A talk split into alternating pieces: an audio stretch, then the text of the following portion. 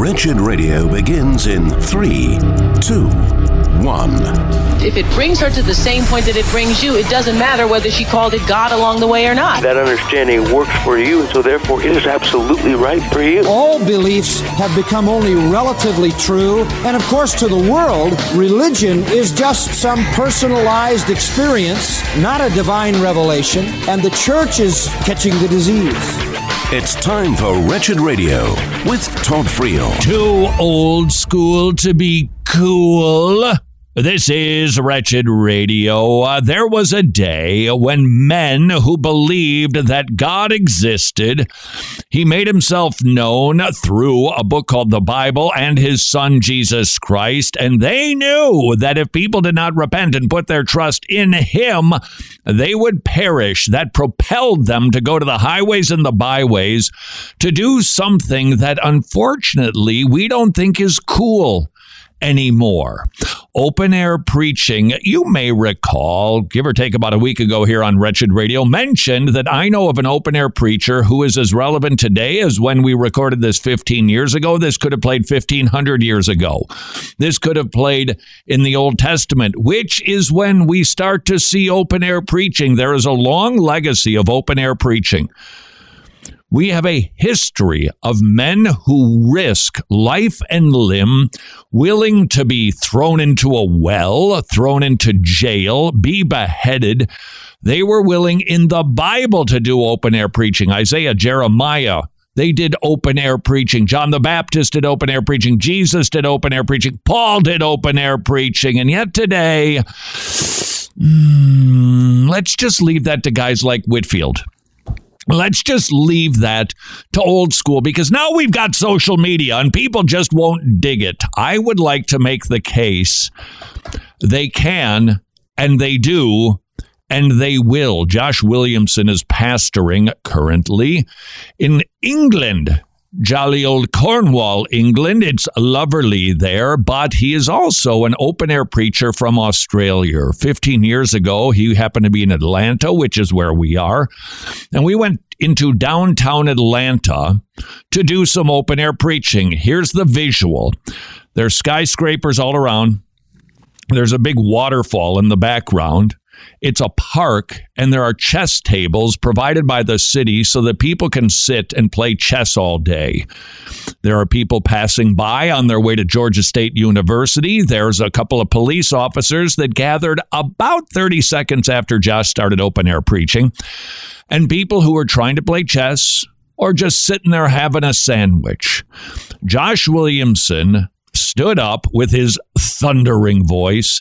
And for my money, this is just one of the best open air sermons I think you can do it. I love hearing several guys. I love Ray Comfort's. I love Emile Zwayne's. I love to hear Mark Spence. But you're going to hear an Aussie accent as a man in a time when doing such a thing is not considered cool. Preaches a captivating beauty, and I would like to have you listened for a couple of things. One, he doesn't stack his hand. He doesn't play coy. He's not playing bait and switch. He tells them right away, this is who I am. This is what I'm here to do. Period.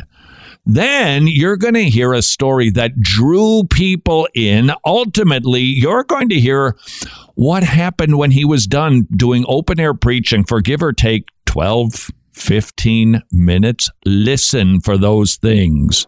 Good afternoon, ladies and gentlemen. G'day, my name's Josh, and I just want to grab your attention really quickly, please. As you can probably tell from my accent, I'm not actually from around here. I'm from way down south in Australia. And my role in Australia is that of a Christian minister. And I've come to Atlanta with an important message. A message that is relevant for the people of my country and the people here today in this city. But folks, before I came here to Atlanta, I did a bit of research on the United States. You see, where I'm from, we have a problem with stalkers. In Australia, it's said that 1 out of every 5 Australians in their lifetime will have a stalker.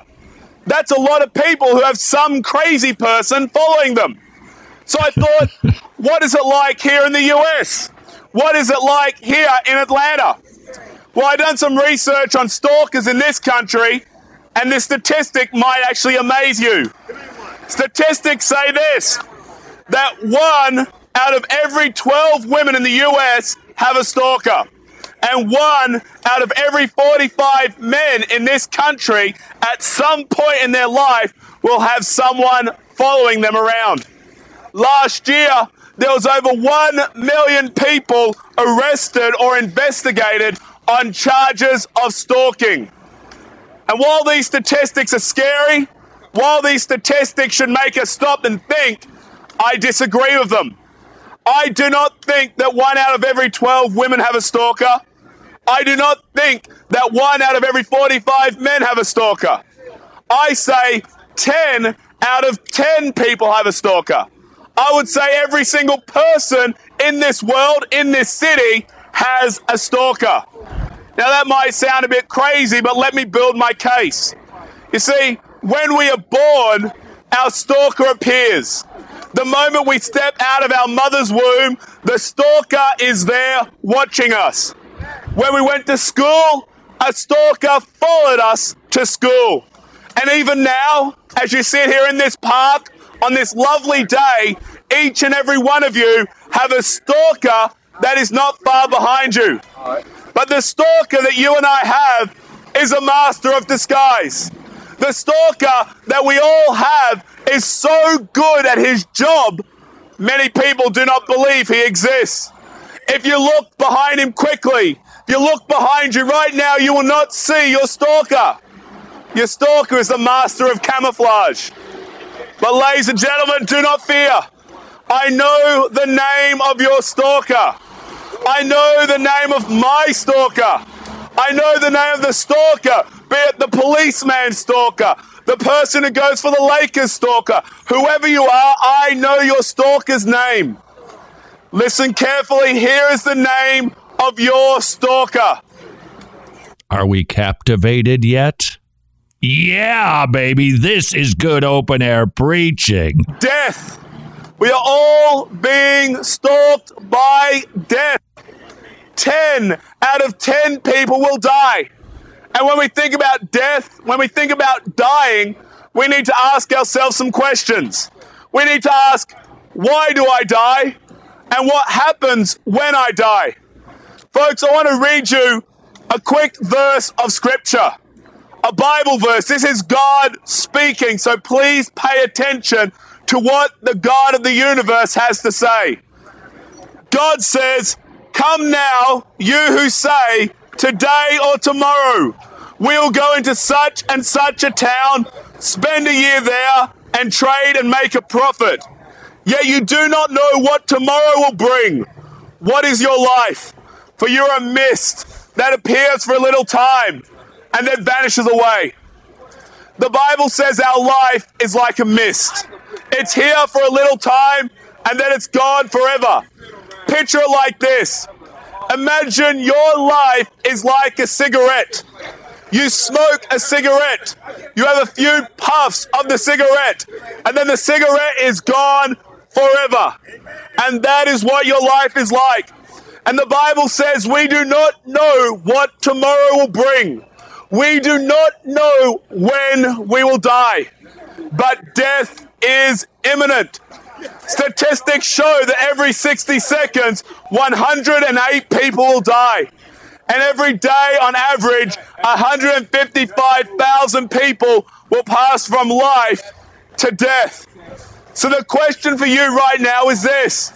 Where are you going when you die? Where will you spend eternity? The Bible says, "It is appointed unto man once to die, and after this comes the judgment."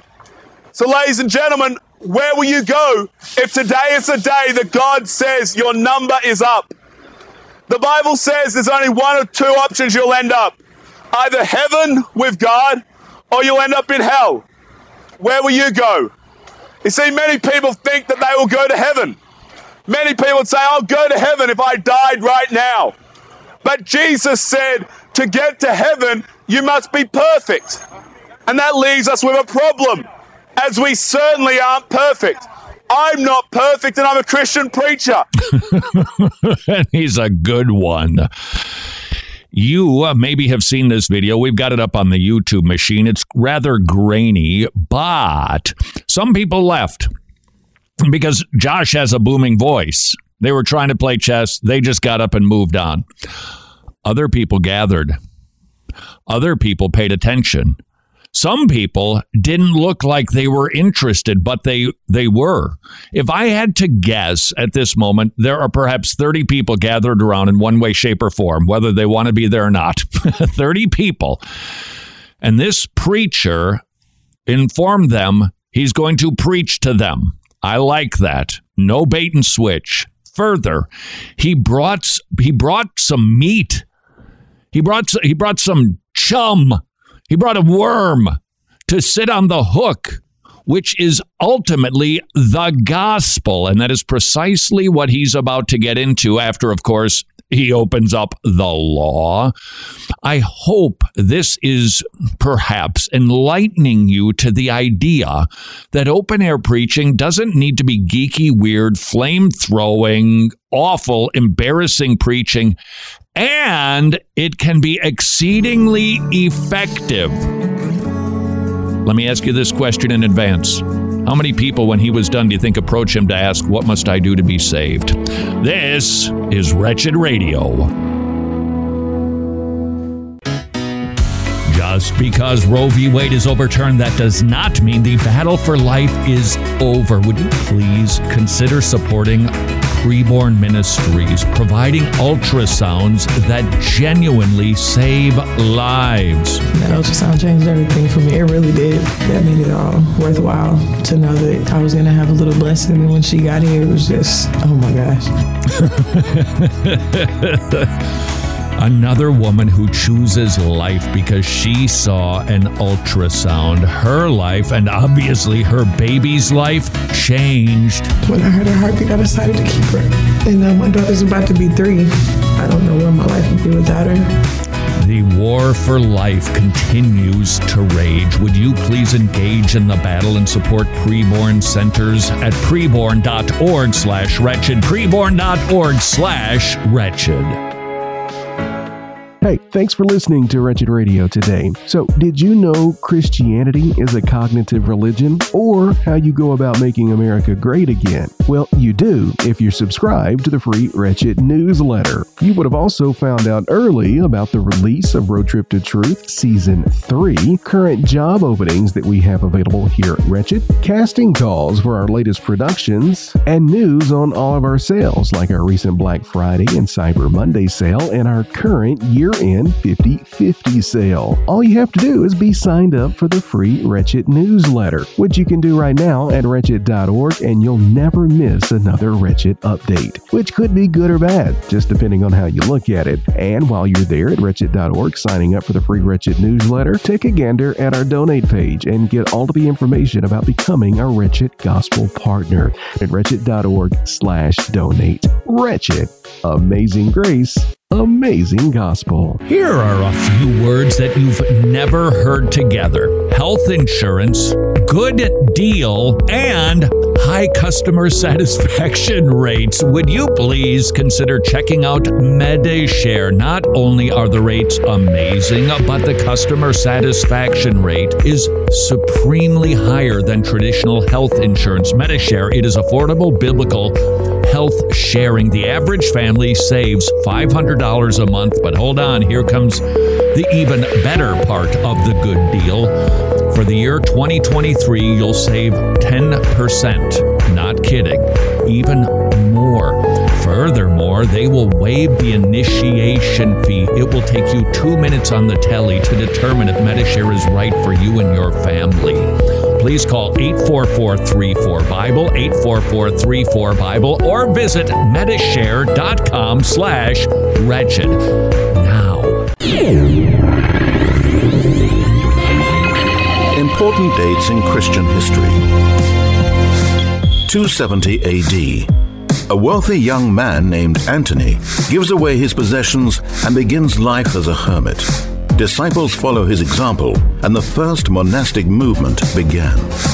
This is Wretched Radio with Todd Friel. The question is not if, the question is who. This is Wretched Radio.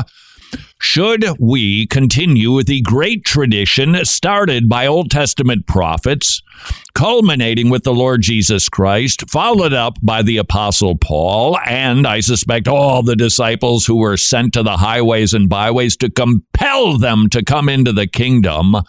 We saw a resurgence of open-air preaching right after the Reformation, where men of God said, these people aren't going to come into the church. We got to bring the church to them. John Knox from Scotland, he set up a pulpit outside of the church in the street. It's the Royal Mile in Edinburgh. And he would go there and preach in the open air. Why? Because it's effective. And you are about to hear contemporary, effective preaching. Josh Williamson, pastoring in Cornwall, England, originally from Australia, hence the accent. He captivated a crowd 15 years ago when he came to Atlanta, and we did some outdoor evangelism together. I asked him to do what I think he does just as good as about anybody ever has or can. Do some open-air preaching. And he was captivating. Jimmy, what did you say to me after hearing Josh's opening salvo about you have a stalker? What did I said I'm going to plagiarize that. That's right. And you don't have to give him credit. Just take it. People will be so impressed. Well, it's acceptable today. Because I think that's kind of the goal. That's just great preaching. Yeah. All right, you might want to take this one if you're ever in this situation. Josh was in Athens, Georgia. Stanford Stadium, I think it seats about 90,000 people, and it is Bulldog Day. And as is always the case in Athens, Georgia, the fans are pouring in, dressed up in their regalia, lots of dog business, lots of red everywhere. And as people were flooding into the stadium, this man with the big voice stands up and says, "Men of Athens! I can see you're a religious people." Oh, and he used football as their god. It was brilliant. And you're about to hear the conclusion of his open air preaching.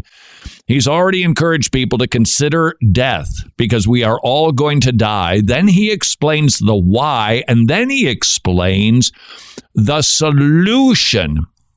It's not a question of if we should be doing open-air preaching. My only question for you would be, who in your church could do open-air preaching like this? See, the ninth of the Ten Commandments says, do not lie. So my question is for you, have you ever told a lie? Maybe you've told white lies. Maybe you've told black lies. Hey, if you're a boy, you might have told blue lies.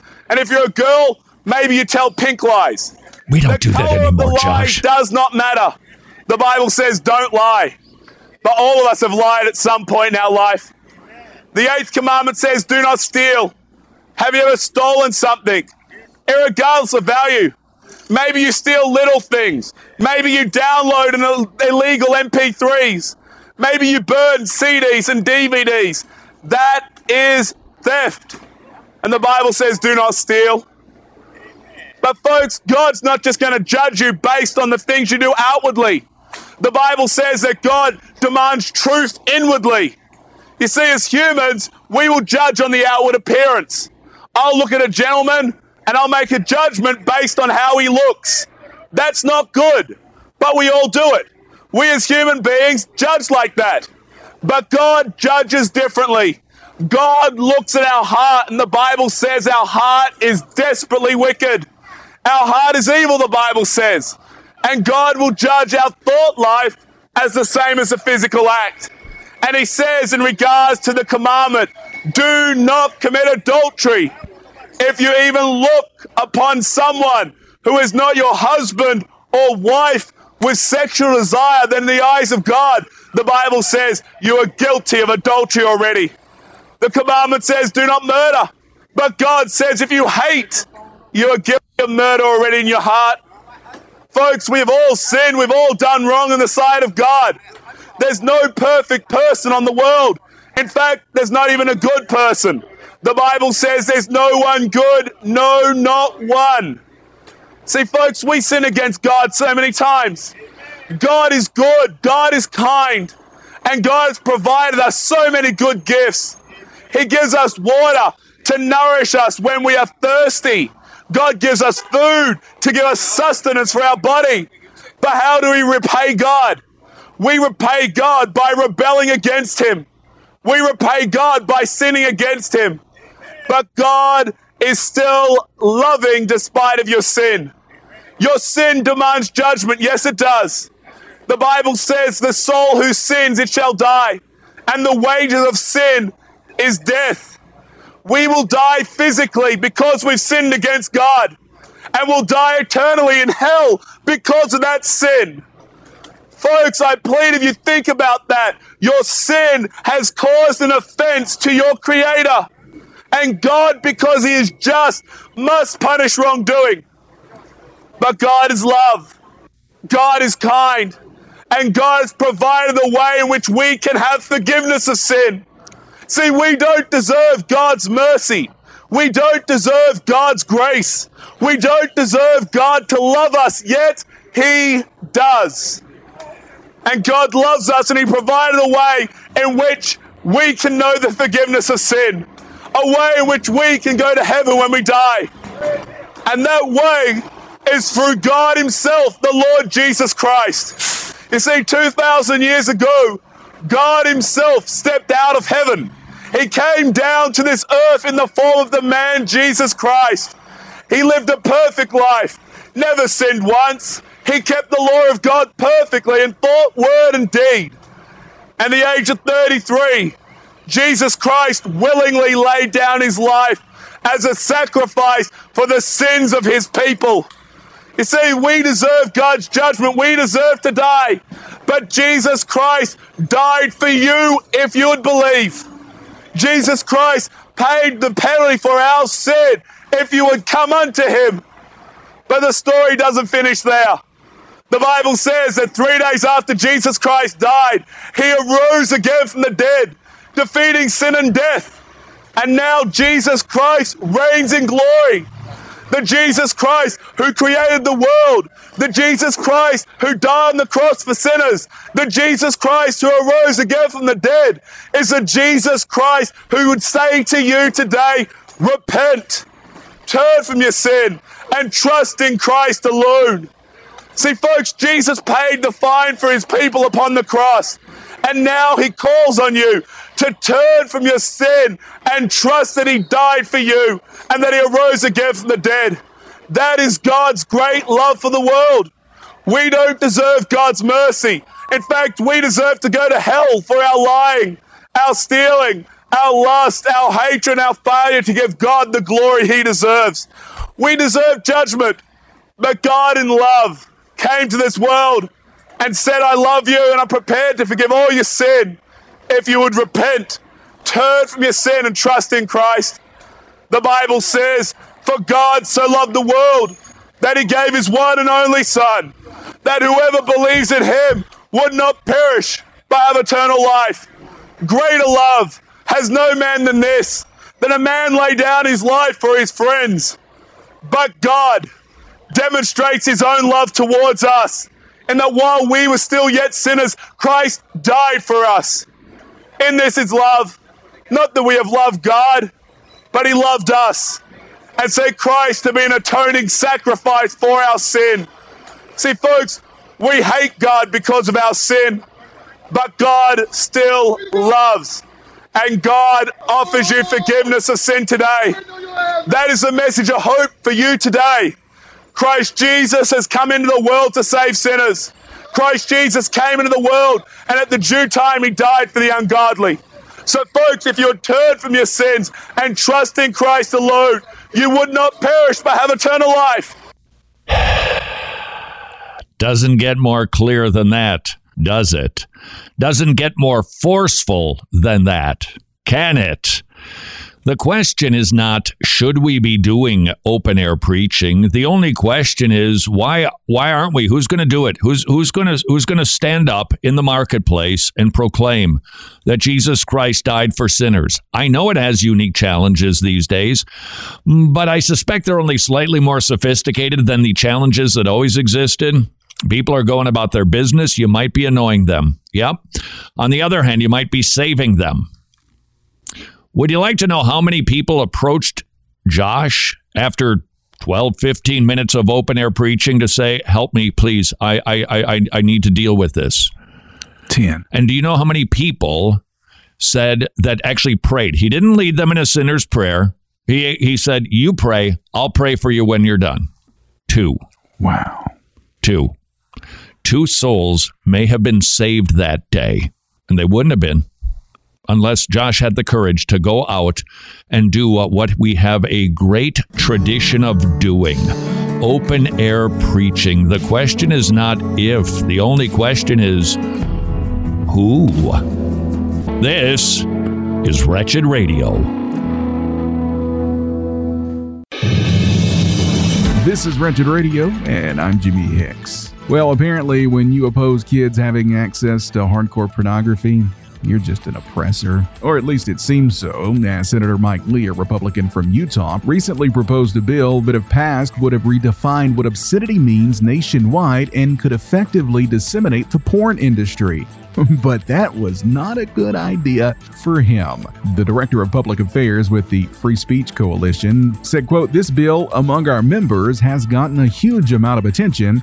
Our members understand this for what it is. It's a threat to their business, to their livelihood. It's a threat to the community." What type of community are they living in? Well, Kirk Cameron, the little growing pain, as Todd affectionately refers to him, has planned to take legal action against the public libraries that recently rejected his request to host a story hour reading of his new children's book, As You Grow. During a recent interview, Cameron said he hopes the libraries will reconsider their decisions on his book, which is about biblical wisdom and teaches children how to grow in the fruit of the Spirit. Initially, more than 50 public libraries rejected Cameron's request to host a story hour promoting his book. In some cases, these are some of the same libraries that do host drag queen story hours, which apparently is okay, but oh, don't bring that biblical moral value stuff in here. No, that's not allowed. A Minnesota pastor, which I'm sure most of you have heard about by now, could face up to 35 years in prison and $90,000 in fines for allegedly engaging in a sexual relationship with a teenage intern during counseling sessions at his former church. The 36-year-old faces charges that stem from claims that from October 2019 to February 2020, he engaged in sexual relations with a 16 or 17-year-old girl. Police say witnesses came forward to tell them that the pastor and the teenager engaged in sexual relations at multiple different locations, including the youth room and while on a youth trip to Montana. At the time of the report, the pastor was being held on a $50,000 bond. A man suspected of being a Muslim extremist in the ranks of the Sudanese military burned down a church building in eastern Sudan recently. The 20-year-old building of a 100-member Sudanese church congregation was set ablaze by the suspected member of the Sudanese armed forces. The suspect is a local man who opposed the presence of the church in the area. In 2019, the U.S. State Department removed Sudan from the list of countries of particular concern that engage in or tolerate systematic, ongoing, and egregious violations of religious freedom. The Christian population of Sudan is estimated to be at about 2 million, or 4.5%, of their total population of more than 43 million. And as we tell you so frequently here at Wretched, please continue to pray for all of our persecuted brothers and sisters abroad. More Wretched Radio is straight ahead. I'm Jimmy Hicks. Books of the Bible. The book of Numbers tells the story of Israel's wandering in the desert for 40 years. The journey from Egypt to Canaan should have only taken 11 days, but Israel's grumbling and disobedience angered God, and none of the Israelites were allowed to enter the promised land. But God remained faithful and led their children into their inheritance. This is Wretched Radio with Todd Friel. Can open air preaching really be effective? Yes, This is Wretched Radio. Josh Williamson, an open-air preacher pastoring in Cornwall, England, in Atlanta 15 years ago, stood up in a park, let loose of his booming voice to compel people to listen, told them exactly what they're about to hear, and then he opened up the law, he opened up the gospel, and he pleaded with them to come in. Would you like to hear about the two men who approached him when he was done preaching? This was from an episode of Wretched TV. Hoofta. I don't know what number it was, but it was in the hundreds. We're in the thousands now. This is a long time ago, and yet what you're about to hear is the fruit that can be born from doing good open-air preaching. Let's learn from Josh Williamson. Okay, Josh, you were up there for about 15 minutes preaching the gospel. What's going through your brain? Because you've got people sitting here. Some are playing chess. Some are amening in the back. Some are listening. What are you watching? What are you thinking? Well, I guess my main thought pattern is I want God to get the glory. That's my whole purpose of preaching. I just want God to be praised. And in Australia, before we preach, all Operation 513 preachers will say to each other SDG, which is Soli Deo Gloria, to remind the preacher what our purpose of preaching is. So if they're listening, if they're amening, if they're clapping or whatever, I want them to be knowing that this is only for God's glory. All right, now when you look at something like this, these days in evangelicalism, numbers, success, card sign, hands raised, yep. How do you determine if this was a success or not? Well, I look at every single person that heard the gospel today made a decision in regards to Christ. So I've got a 100% decision rate. Wow, pretty good. Some decided against Christ. So they still made a decision. I don't think numbers is important. The issue is that the gospel get preached, did God get glorified? And that's the whole purpose of being, so that God may forever receive the praise. And were you faithful or not? Yeah, absolutely. All right. Now, in Australia, you do this very thing with Operation513.com, yes? That is correct. Any difference? Well, they don't have American accents when we preach them. Got it. Anything else significant? Well, Australia's actually probably a bit more hostile towards the gospel. We probably would have had a lot more hecklers. We probably would have had people screaming at us, maybe getting physical in some way, shape, or form. Okay, now when we first got here, you actually were looking for a ledge to get on that had a bike rack in front of it. Why? Why? Because in Australia, you've got to learn your defensive positions while preaching. You thought that would protect you in case somebody charged at you. It's a psychological barrier. All right. Now, let's get to the interesting part of this deal. You finished up, and a gentleman named Tony started walking toward you, and he wasn't hostile. What did he want? So I asked him what he thought of the preaching, and he said it's preaching that burnt in his heart and said, this is true. This is true. And he knew in his heart that it was truth. So I challenged him. I reiterated the gospel to him, asked if he believed it, and then challenged him that now is the day of salvation. Today is the day of faith. And then and there he said, we'll get right with God. Okay, so he was not a Christian. He was not a Christian. Okay, now, let's say this fellow had not approached you. Would today have been less of a success? Absolutely not. It still would have been a great success as the gospel was preached. And when I was at started Bible college, my lecturer told me that when we preach, God is our first audience and God is our last audience. And it doesn't matter what happens in between as long as God has the good pleasure of hearing his word. Because he's doing the saving anyway. Absolutely. All right, here's what we're going to do. We got just a little tiny bit of it. This is what happened after the open-air preaching. Just died in the place of sinners. He's talking to Tony. The dead. You understand you need to repent, turn from your sin, trust that Christ died for you. Then what's stopping you from getting right with God right now? Well, stay here might change, brother. See, the Bible says this, today is the day of salvation. God commands you to repent right now. Right now. God says this is the day that you must trust in Christ. So you're not assured that you're going to get home tonight, are you? You don't know that, do you? Mate, you need to get right with God now. What's your name, by the way? Tony. Tony, I'm Josh. Now, Tony, listen to this. The Bible says these words. He that believes in the Son, that is he who trusts in Jesus Christ, has life. But he that does not have the Son does not have life, but God's wrath abides upon him. Mate, right now, God's wrath is upon you because of your sin. But it can be removed if you trust in Christ. You need to do that today. You need to do that now. What's stopping you, mate? Is anything stopping you? Do you want to pray now and ask God to forgive you? How about you pray and confess your sins to God, and I'll pray for you. How's that sound? Let's pray. You can pray and ask God to forgive you, and then I'll pray for you, brother. Notice He did not lead him in a sinner's prayer. He encouraged him to make today the day of salvation. You call out to God. I'll do the follow-up. That's the effect of open-air preaching. Now, the big question, what do you do with a guy like Tony? Josh, you were talking to Tony. The whole prayer thing, do you pray with somebody to get him saved? What happened there? Well, I didn't pray with him. I told him that he should pray to God and he should confess his sins to God, which he did. And then I prayed for him. And in the prayer, when I prayed for him, I would not even assure him of salvation. Why? Okay, everybody's going, why not? He prayed a prayer. Because I can't assure of salvation. It's not my job. It's the Holy Spirit's job to bear witness with our spirit that we're the children of God. Yeah, if I could interject, imagine this. Let's say, okay, we'll role play this. I committed adultery against my wife. Josh, would you come tell me what to say to her?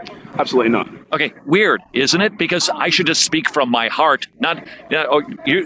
Tell me what to say to my wife. Dear wife. Dear wife. I'm sorry for being an idiot. I'm sorry for being an idiot. Okay, that's just so, and that's why let people pray by themselves, and then you can pray for them. Father God, you know Tony's heart. You know if he's truly of yours or not. Father, we pray that you'd show mercy and grace to him and grant him repentance and faith. Father God, may you be glorified in Tony's life. May you save him for your great name's sake. And may he go on in the faith and bring great glory to you. We pray these things for Jesus' name's sake. Amen. That is what happens after open-air preaching, and it's kind of a drag that these days, open-air preaching, Josh, it has a bit of a bad reputation, doesn't it? Absolutely. People have this perception of the open-air preacher standing on the street corner, waving a big black Bible, saying the end is nigh, the end is nigh. When in reality, you can stand there, present the gospel, and call men and women to repent and trust in Christ. Amen to that.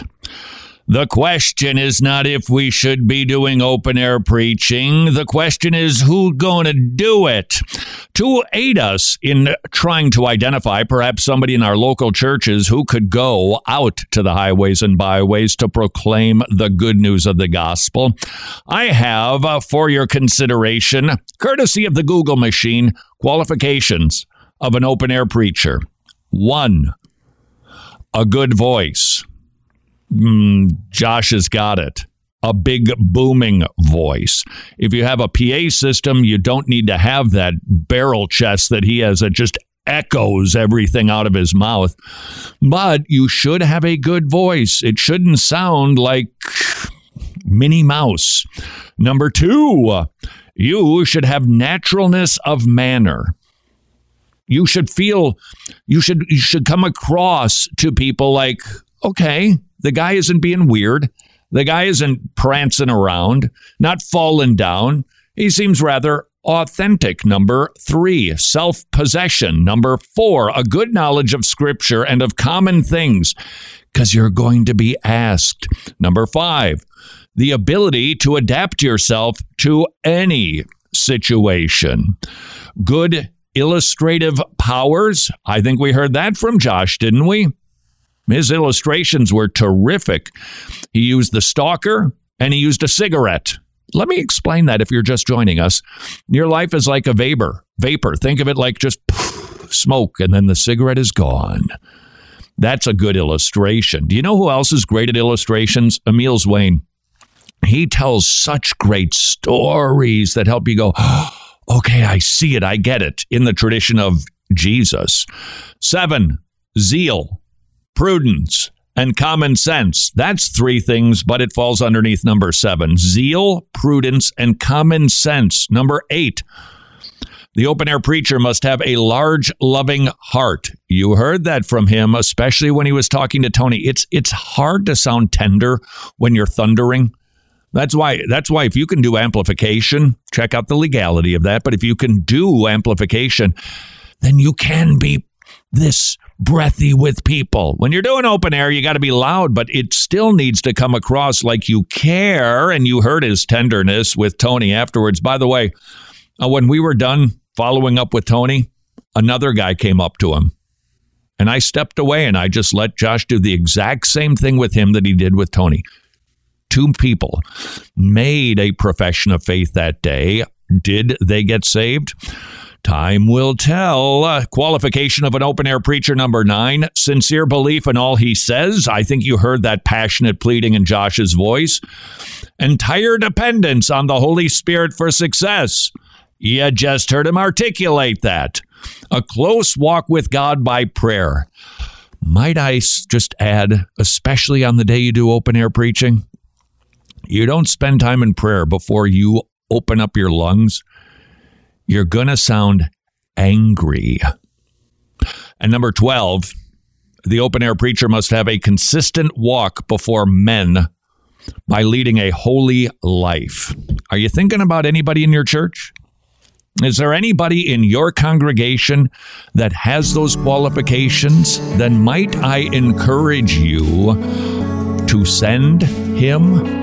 Tony was glad Josh went that day. This is Wretched Radio.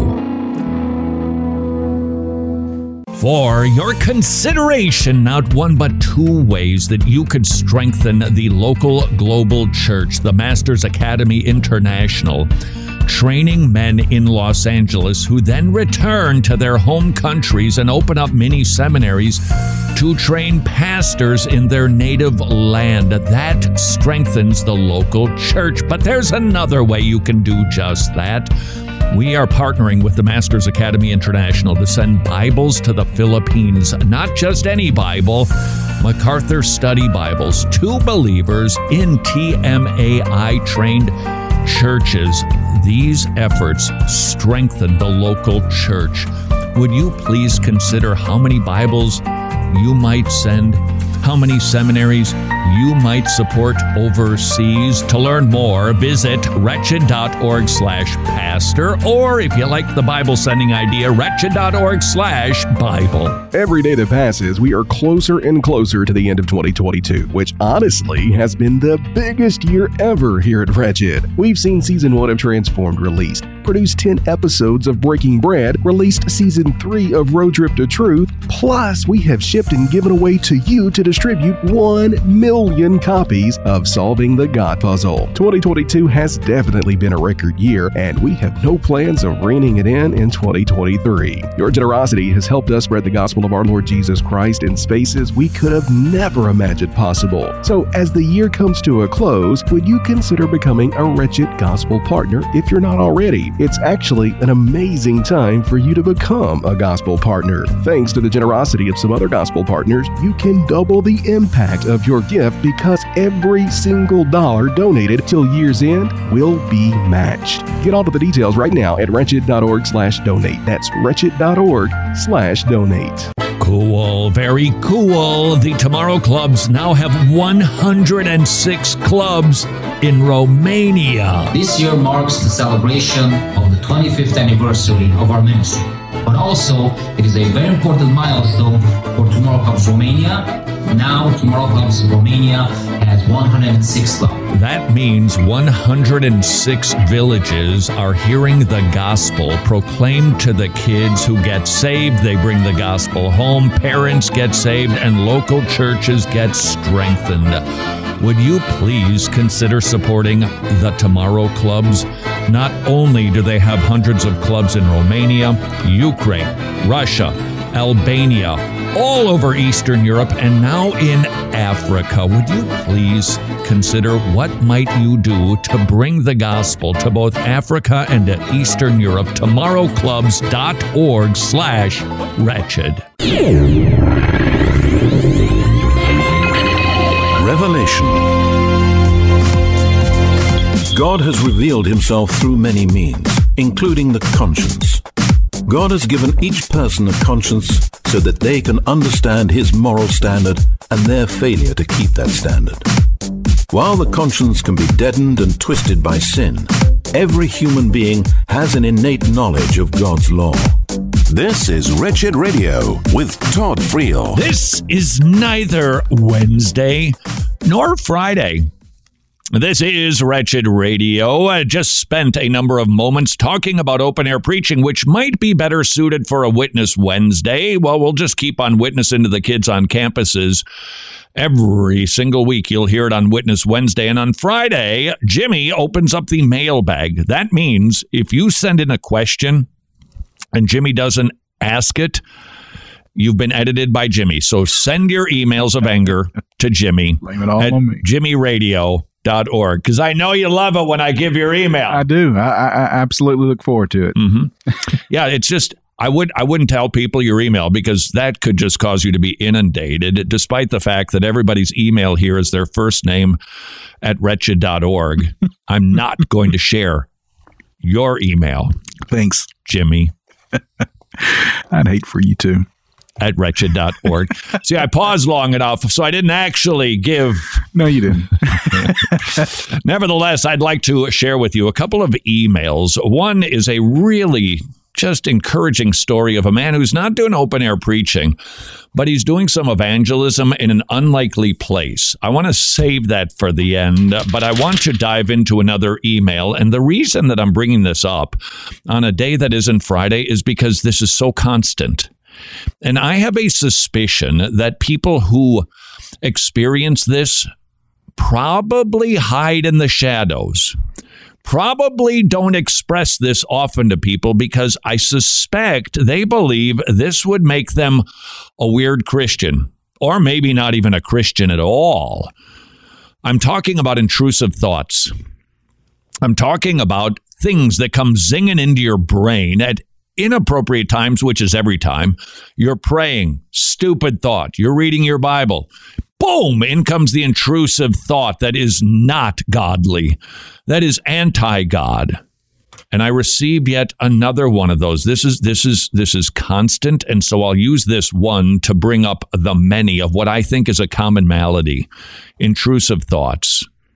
I've been struggling with intrusive thoughts when I'm reading the Word, which is nearly every day, listening to sermons, praying, going to Bible studies. I keep getting assaulted with thoughts of, you don't even believe this. How do you know you're really reading Jesus' words? How do you know the Bible is really God's Word? Those types of thoughts, woofda, those are straight from the pit, aren't they? I have done a lot of research into apologetics to try and calm myself down and pray that the thoughts would dissipate and be done away with. But I've been at it for months, perhaps a year now, and I still have them. It's discouraging me. You're not strange if you experience what this person experiences. I've seen it too much. In fact, one of our episodes of Transformed, which will be available April 1st, we'll be sharing some of that with you here on Wretched Radio. It is biblical counseling in action. And one of the fellows who was counseled has OCD. And it's a different form of intrusive thoughts, but it is all underneath that umbrella of, I've got stuff going through my brain telling me things that aren't true. Check the door again. Check the door again. Check the door again. Check the door. What is that? That's a lie? What is the intrusive thought that says, are you sure you're reading Jesus' words? How do you know the Bible is actually God's Word? You don't even believe this. What are those three sentiments? Lie, lie, and lie. That should help us understand what to do with these intrusive thoughts. What counters a lie? What exposes a lie? What defeats a lie? The truth. So what does the one who is struggling with this need to do? Because remember, we don't let go and let God. Do we pray to God to ask him to remove this from us? Perfectly acceptable prayer. But we should also ask him for strength and a desire to overcome this, relying on him.